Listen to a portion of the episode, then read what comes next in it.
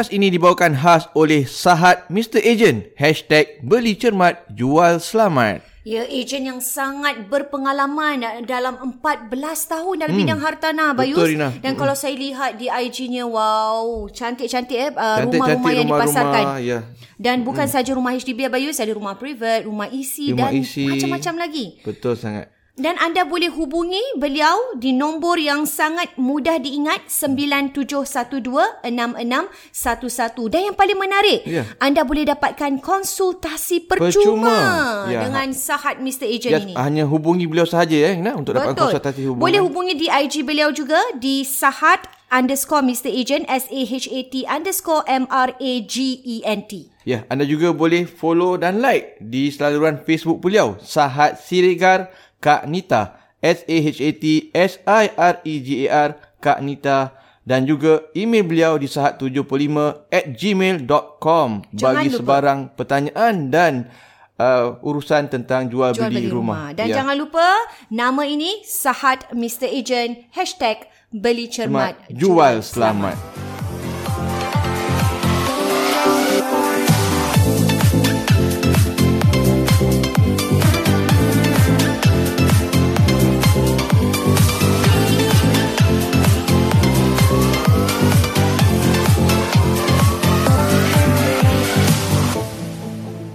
Assalamualaikum warahmatullahi wabarakatuh bersama kita dalam Warna-Warni Warni Kehidupan, Kehidupan Podcast Dua Beradik. Alhamdulillah Wah, Ina ya. Alhamdulillah. Uh, hari ini kita akan uh, sambung, Sambung. balik perbincangan kita dalam tentang kesihatan mental Ina. Mhm. Uh-huh. Uh, cuma kita akan mungkin kita berikan penumpuan kali ini pada Isu isu antara keluarga ataupun, Ataupun rumah pasangan. tangga, ha, pasangan suami hmm. isteri. Dan kalau kita lihat uh, kemarin isu ni mendapat sambutan juga dan Hmm. ramai yang uh, dah cuba mula bertanya tentang pasangan ataupun anak dan sebagainya. Jadi hari ini kita lebih kepada uh, pasangan lah ataupun suami dan isteri yang mengalami tekanan uh, mental ini. Betul betul. Abang rasa benda ni semuanya semua menga- rata-rata mengalaminya seperti mm-hmm. abang sebutkan dengan adanya COVID uh, pandemik 19 COVID-19 ni semakin bertambah ni kan satu mm-hmm. daripada tiga individu mengalami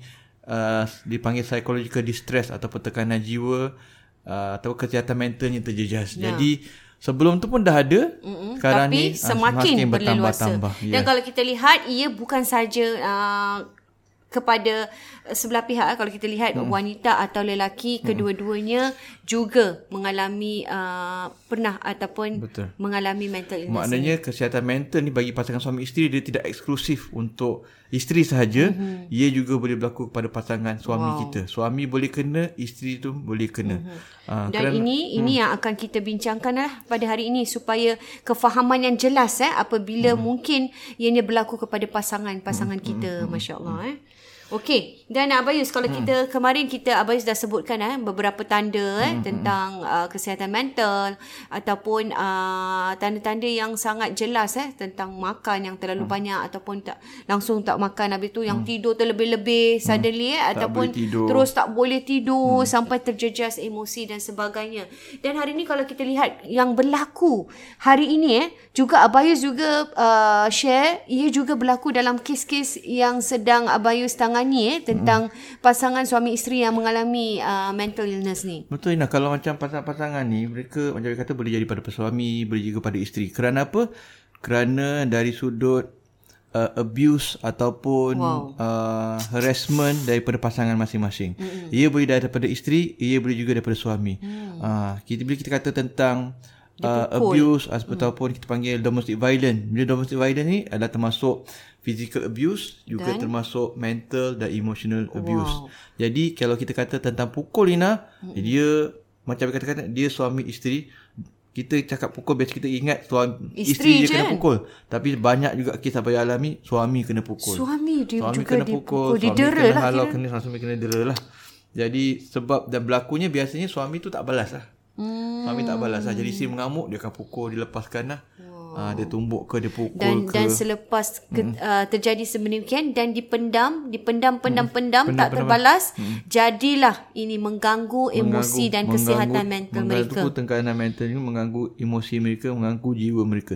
Oh. jadi itu satu tentang pukul Ina. Ada juga uh, abuse dari sudut bila kita kata domestic violence ni mm keganasan rumah tangga termasuk juga dari sudut emotional dan mental abuse kata-kata Ina wow Ah, kata-kata kita pada pasangan kita. Mhm. Kata-kata yang tidak enak, kata-kata yang kesat, kata-kata Mhm. yang keji, cakap pasangan anjing dan sebagainya.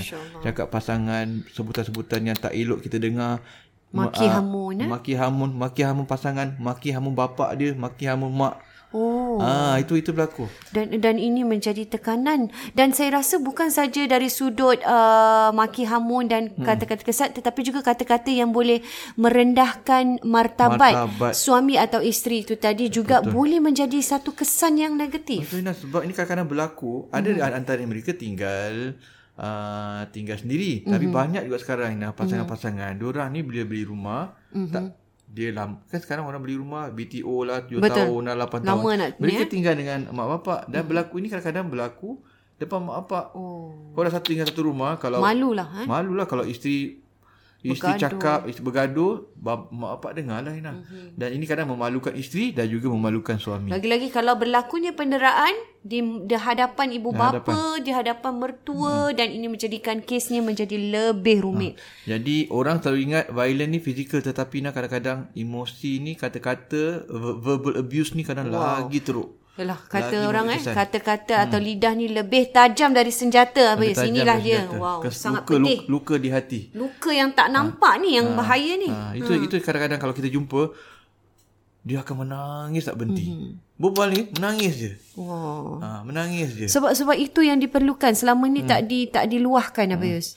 Dan memang begitu kat rumah pun dia tak dengan orang pun dia akan menangis menangis, menangis, eh? sendiri. Jadi itu kan antara, antara tanda-tanda hmm. uh, mental illness. Asyik menangis Yang je. kita sebutkan kemarin, eh? Ah, ada ada bila bercerita baru menangis tapi kadang Tak semena-mena. tak semena menangis teringat balik kan. Ah, jadi Cakap pasal menangis ni saya pernah melalui teman yang di mana sedang melalui tekanan begini mm-hmm. tapi bukan penderaan tetapi mm-hmm. dia uh, melalui tekanan anxiety juga Abayus. Mm-hmm.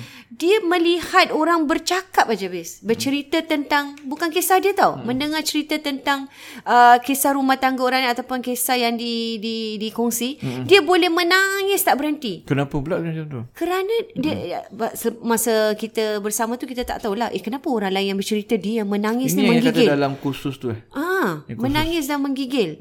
Dan jadi bila kita tanya, bila tiba turn dia dekat depan tu bercakap lagilah dia menangis. Rupanya dia sedang melalui inilah dia. Fasa kehidupan dia. Uh, ke, kehidupan anxiety dia kata dia sedang melalui ini tak tahu semena-mana dia akan rasa sedih hmm. kerana masalah dia bukan penderaan pula masalah isteri ni yang sedang melalui masalah kewangan uh, stres bersama anak-anak di musim covid ni hmm. uh, jadi ini juga yang juga dilalui ramai sendiri nah, eh. maknanya memang memang semua orang melalui ya.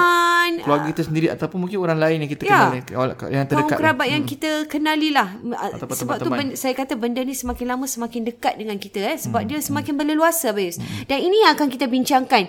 Bagaimana jika terjadinya kepada seorang isteri Abayus? Sebab seorang isteri ni agak rumit sedikit lah. Mungkin pada tanggapan dia eh kalau dia dalam keadaan emosi ataupun depression begini boleh tak dia keluar rumah? Sedangkan suami ni tadi sedang mengganggu ni dia punya tekanan ni Ha. Sebab kita kita belajar bahawa oh suami uh, isteri kau nak keluar rumah kena minta izin Betul. kan. Uh, kena bagi tahu kan. suami tak kasih tak boleh Tak, keluar suami kasih tak boleh keluar, kira derhaka dan sebagainya.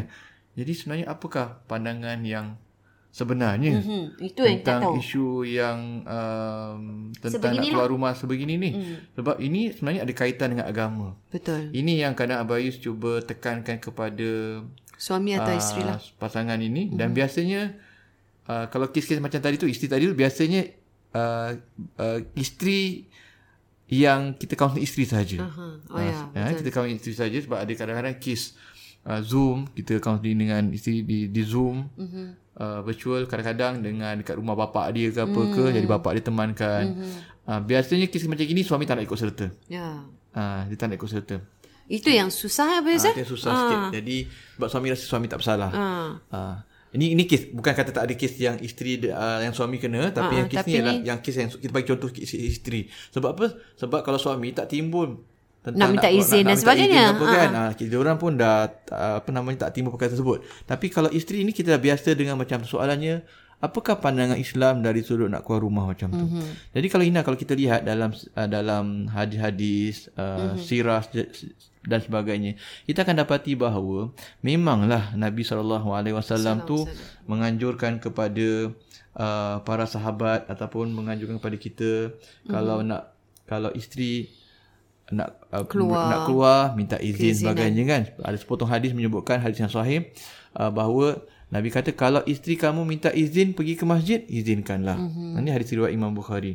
Jadi juga kita juga dapati juga ada satu senario di mana isteri Nabi pun minta izin nak ziarah bapa dia. Mm-hmm. Sayyidina Abu Bakar. Mm-hmm. Ha, Sayyidina Nabi Aisyah Uh, bapa mertua Nabi Abu Bakar kan. Mm-hmm. kawan itu adalah Sahabat ba- sahabat dia adalah juga mertu, mertua dia juga. Isteri bap, isteri, suami apa bapa kepada is, uh, Aisyah atau isterinya. Jadi pernah riwayat Aisyah minta izin Nabi sebab nak ziarah bapa dia. Jadi ini perkara-perkara macam ini tadi kan pertama kita lihat bap, suami uh, Nabi kata bagi izin Mm-mm. untuk nak pergi belajar Mm-mm. pergi masjid. Yang lain satu pula nak uh, isteri Nabi sendiri minta izin Mm-mm. nak ziarah bapa jadi kalau kita lihat dalam hadis-hadis ni menunjukkan bahawa suami tidak ada uh, apa namanya tidak boleh sewenang-wenangnya mm-hmm. melarang Hmm. melarang isteri dia daripada uh, mem, uh, apa namanya Tidak membenarkan. tidak membenarkan sesuka hati dia sesuka hati lah tak nak tak, tak, tak nak bagi Mm-mm. nak uh, pergi rumah bapa oh tak boleh Mm-mm. oh nak pergi kerja oh tak boleh Mm-mm. bukan macam tu sebab kita li- kita lihat dalam hadis tadi bahawa Nabi mengizinkan Betul. dia kata kalau ada ada isteri minta nak pergi pergi masjid Silakan. izinkan ya jadi maknanya kalau yang tak boleh izin ni kalau dalam hal-hal yang mungkin membahaya Bertentangan lah. bertentangan membahaya dah pukul 12 malam nak Masih keluar nak juga keluar. Is, suami tak kasih jangan keluar sebab bahaya pukul 12 ni macam Hmm. gitu ataupun ataupun si isteri uh, tak solat nak keluar rumah. Kan nanti nak solat kat mak contohnya lah contoh Hmm. Okey. contoh. Jadi solat dulu dekat rumah. Uh-uh. kan baru keluar. Jadi perkara- perkara-perkara yang macam gitu nah. Betul. perkara-perkara macam tu. Jadi itu mungkin dia boleh boleh ingatkan lah pasangan-pasangan dia. Tapi dalam keadaan dalam keadaan-keadaan biasa tidak ada sebab. Maknanya bila kita kata minta izin ni bukanlah dia vet, dia dia boleh sesuka sewenang-wenangnya menggunakan keizinannya untuk tak bagi keluar rumah mm-hmm. sem, keluar rumah sembarangan jadi ini sebenarnya perkara-perkara yang kita kena kena ambil Pertimbangkan berat lah. pertimbangkan mm-hmm. jadi sebenarnya kita kalau dalam rumah tangga ni Sebenarnya minta izin semuanya bukanlah kerana nak tunjukkan kekuasaan mm-hmm. tetapi lebih kepada nak berikan macam uh, kesenangan dan juga untuk kelegaan hati kita. Mm-hmm. Bila suami nak pergi rumah, nak even suami pun nak keluar rumah, Beritahu eh. bagi tahu dengan isteri jadi isteri pun tak bimbang Tahu kat suami. mana. Ah, tahu kat mana, pergi mana, kau tak balik kenapa? Mm-hmm. Kenapa tak biasa dah balik kenapa tak balik? Sama juga dengan isteri. Mm-hmm. Nanti suami balik rumah tengok isteri tak ada pergi mana ni. Mm-hmm. Kan? Kebimbangan Jadi, lah. bim- bimbang. Mm-hmm. Ha, biasa ada kat rumah kenapa tak ada hari ni? Kan? Ha, sepatutnya hari ni tak pergi kerja contohnya. Mm-hmm. Ataupun sepatutnya hari ni dia ada dia ada kat kerja tapi call tempat kerja tak ada pula tak masuk Hmm. office ha, so macam jadi perkara-perkara macam itu sebenarnya macam tu tapi ada tapi tak tapi dalam hal-hal yang macam tadi tu maknanya dalam keadaan biasa kita suami tidak ada sebab untuk tidak mengizinkan isteri kecuali ada sebab-sebab yang tertentu mm-hmm. sebab-sebab yang berbahaya ataupun sebab-sebab yang yang uh, tapi kalau tak ada sebab tak boleh kita tak bagilah dia nak mm-hmm. pergi nak pergi rumah mak dia hmm. nak pergi klinik Jadi nak maknanya hospital kalau macam gini Abayus, hmm. contohnya dia dalam keadaan tekanan begini, kalau Hmm. dia keluar tu, nak keluar je, dia tetap kena beritahulah maksudnya. jadi kan? uh, Macam okey saya nak keluar sekejap ni. Saya dah serabut ni eh. Ad, kal itu mungkin kalau suami dia ber, terbuka. Mm-mm. Kalau suami tak kasih izin, Hmm, tak boleh keluar ah, pula. tak boleh keluar. Awak Oh, keluar awak nusyus. kesian Ah, dia dia. satu dalam istilah namanya Masya dalam, Allah, dalam agama nusyus, kita panggil ya. nusyus ni kira derhaka kan. Ah, awak kalau keluar awak nusyus, awak kira is- isteri derhaka. Jadi isteri pun oh, eh, dalam Takut lah nak daripada nusyus nak- derhaka ni tak masuk tak tak, masuk izin. syurga ni, masuk neraka ni. Jadi isteri pun dah Langsung tekanan dah tak boleh stres. tahu. Tak keluar, tak keluar, tak, mungkin tak keluar. Ah. Tak keluar je. Sebab dia kalau minta suami dia mungkin suami banyak suami macam gitu. Dia gunakan macam orang kata Kekuasaan uh, tekan uh, gunakan agama. Hmm. Gunakan agama untuk tak Inilah. bagi izin. Dia kata kau keluar kau nusyus kau kira derhaka. Jadi, Inilah silapnya kekuasaan yang diberikan tu menjadi satu dominan eh bagi Ah, suami tadi. sebab sebab yang dia nampak kat situ dia tak nampak yang Nabi ajar, mm-hmm. Nabi bukan kata ajar pasal yang derhaka tu je. Mm. Dia Nabi juga ajar supaya suami ni layan isteri dengan baik. Ya. Ha, Lebih faham memahami eh. Uh-huh. Jadi maksudnya di sini suami tu bukan menggunakan kekuasaan lah. Betul. Kan mentang-mentang kena minta izin mm. tak tak boleh lah macam Dan tu. Dan Nina kena ingat juga Ina. Mm-hmm. Nusyus ni dia bukan hanya ada pada isteri. Tetapi juga ya betul. Ada juga pada, pada suami. suami. Betul. Sebab kita kalau lihat dalam uh, ni ramai orang tak perasan dan mm-hmm. ramai tak tahu. Kita lihat kalau isu tentang nusyus dalam isteri ni adalah dalam surah An-Nisa ayat mm-hmm. 34 ini. Juga kalau kita lihat nusyus suami pun ada dalam Quran. Mm-hmm. Ramai orang eh betul ke ada? Cuba tengok lihat uh, surah An-Nisa ayat 128. Mm-hmm. Itu cerita tentang nusyus suami. Di mana kalau nusyus suami digalakkan supaya si suami si suami isteri mendapatkan uh, bantuan untuk islah oh. untuk membaikkan rumah tangga mereka. Jadi ada dia secara rumusannya nusyus suami dan juga nusyus isteri ni ialah bagi suami dan isteri mm-hmm. yang tidak menjalankan tanggungjawab, tanggungjawab. masing-masing. Wow. Bila tak jalankan tanggungjawab masing-masing, namanya nusyus. nusyus. Maknanya kalau suami tak bagi nafkah, pun nusyus. nusyus. Suami pukul bantai, nusyus. nusyus. Suami layan tak baik, maki hamun, cela, pun nusyus. nusyus. Sama juga dengan isteri. Isteri maki hamun, isteri tak jalankan tanggungjawab, isteri uh, tak layan suami dengan baik, suami tak layan isteri dengan baik, itu semua nusyus Ina. Jadi ini yang kita katakan eh kita mesti faham apa Yus, ha. faham dan mesti ada ilmu lah dalam sekaligus. Kita Betul. tidak boleh menerapkan hanya sebelah pihak. Betul. Jadi kalau soalan Ina kata boleh tak isteri itu keluar rumah? Mm-hmm. Abang lihat dalam keadaan macam ini ia dah dianggap sebagai perkara yang uh, dianggap sebagai perkara yang memudaratkan Ina. Perkara mm-hmm. yang memudaratkan. Maknanya Betul. kalau dia macam Abang lihat tekanan macam domestic violence ni dia bukan saja pukul kan kita bincang kalau definasi ah, domestic violence bukan, saja pukul saja maknanya physical. kalau orang suami pukul biasanya suami kalau pukul lah mm-hmm. isteri pun Abang kata isteri ada pukul suami suami ada pukul isteri kan mm. tapi kalau suami pukul isteri lagi teruk lah buat tenaga suami Yalah, kan betul. Ha, tenaga suami kan mm-hmm. jadi kalau suami pukul isteri kita Kira akan lihat dah. lebih bahaya mm-hmm. betul tak jadi isteri untuk nak dalam keadaan macam itu kadang-kadang isteri perlu selamatkan diri. Every hmm. day kena pukul. Every night kena pukul. Bengkak, bengkak, bokok mata sebagainya. Pecah mulut sebagainya. Jadi dalam keadaan yang bahaya sepanjang masa. Jadi isteri boleh dalam hal itu pada Bayus mungkin suami tak kasih rumah. Mm-hmm. Tak kasih keluar rumah sebab dia, kata oh nusyus lah apa semua. Namun dalam hal ini untuk menyelamatkan uh, diri si isteri si isteri pada bayi mereka dia dia boleh keluar rumah malam dia boleh report polis pun hmm. kadang-kadang Yalah, sebab ini hmm. dah dah melibatkan nyawa eh ha, dalam Islam kan sangat besar keselamatan punya, ya, keselamatan jiwa dia ya. dan dan kita lihat itu kalau dalam macam uh, pukul. Mm-hmm, betul. Jadi hmm. jadi saya rasa ini yang mungkin disalah anggap ataupun yang mungkin kurang faham bagi pihak isteri yang harus dijelaskanlah dengan nah, lebih baik. Dan abai lihat juga bila tekanan abuse yang tadi tu physical violence. Namun mental abuse uh, dan juga emotional abuse pun abai lihat sama darjatnya macam kena pukul juga. Sebab apa? Mm-hmm. Betul. Sebab inilah kita lihat tadi eh uh, abuse ni bukan saja Abang katakan bukan uh, physical tetapi juga uh, mental, mental dan juga ya. Ya, Jadi emosi. kalau sebab kadang, kadang ada orang dia tekanan mental sebab dia kena maki hamun, mm-hmm.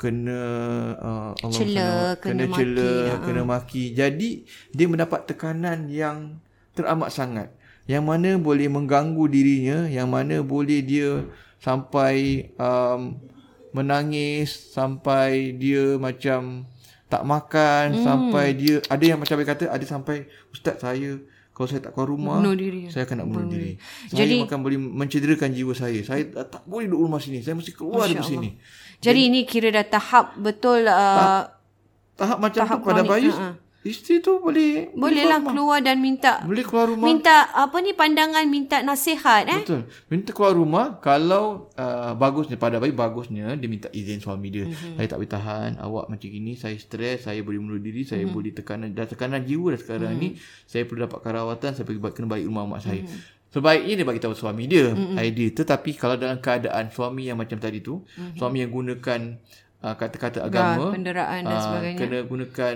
uh, nama agama untuk tak bagi izin uh-huh. untuk menzalim isteri dia bagi Abang Yus dia boleh isteri boleh keluar gitu je. Betul. Namun tapi terbaiknya bagi tahulah buat satu mm-hmm. message ke satu note mm-hmm. saya keluar rumah. Mm, saya keluar rumah uh, rumah bapak saya ke apa ke. Jadi suami pun walaupun dia tetap suami kita mm-hmm. kan. Jadi tapi suami kita dia tahulah isteri Yalah, mana lah. Kita menunjukkan ha. rasa respect je respect lah eh. Itu pada itu jalan tengah lah jalan tengah mm. sebaiknya macam gitu. Jadi jadi ini sangat jelas saya ini membuat uh, salah faham dan sebagainya dan juga bagi suami isteri dan sebagaimana Abis katakan kalau dah tahap macam ni uh, boleh tak isteri tu menuntut cerai? Okey, jadi um, kan macam dia kata kadang-kadang kenapa isteri tu keluar rumah satu mm-hmm. sebab dia dalam keadaan yang untuk nak selamatkan ha? diri dia mm-hmm. sebab dia dia dah tekanan mental yang agak teruk dah sama mm-hmm. macam kena pukul jugalah Yalah. semua jiwa dia yang kena pukul mm-hmm. mental dia kena pukul jadi dia terpaksa dia terpaksa keluar sebab dan abang ingatkan sekali lagi tadi nusyus bukan kata hanya ada pada isteri tetapi, tetapi ada pada suami dalam hal ini abang abang tak rasa isteri tu nusyus mm-hmm. Isteri dah jangan kalau katakan isteri tu memang baik. Buat tanggungjawab dia. Kadang isteri eh? ni, isteri macam ni kadang kes yang isteri bagi bagi uh, isteri yang kerja kadang. Hmm. Suami tak kerja. Hmm. Isteri kerja, isteri yang belanja rumah, suami tak belanja. Dah lah suami tak belanja rumah. Nafkah suami uh, tak kadang suami pula. pula layan macam buruk macam gitu. Hmm. Jadi macam jadi isteri yang didera macam gitu dan abai tak nampak isteri tu nusyus. Betul. Sebab dia keluar rumah bukanlah suami dia rajin sembahyang, hmm. suami dia apa namanya um, layan dengan baik, mm-hmm. bagi nafkah, cakap dengan baik. Tapi dia keluar rumah macam itu gitu je. Lah. Ha, itu lain cerita lah. Tapi sekarang ni suami dia tak layan dengan baik dan buat perkara-perkara yang kita sebutkan tadi. Maka isteri ada ada sebab untuk keluar rumah. Dan ingat, mm. nusyus tu sebenarnya, kalau kita lihat dalam kes tadi tu, suami dia yang nusyus. Bukan dia yang nusyus. Suami yang nusyus sebab suami mm-hmm. tidak menjalankan tanggungjawab.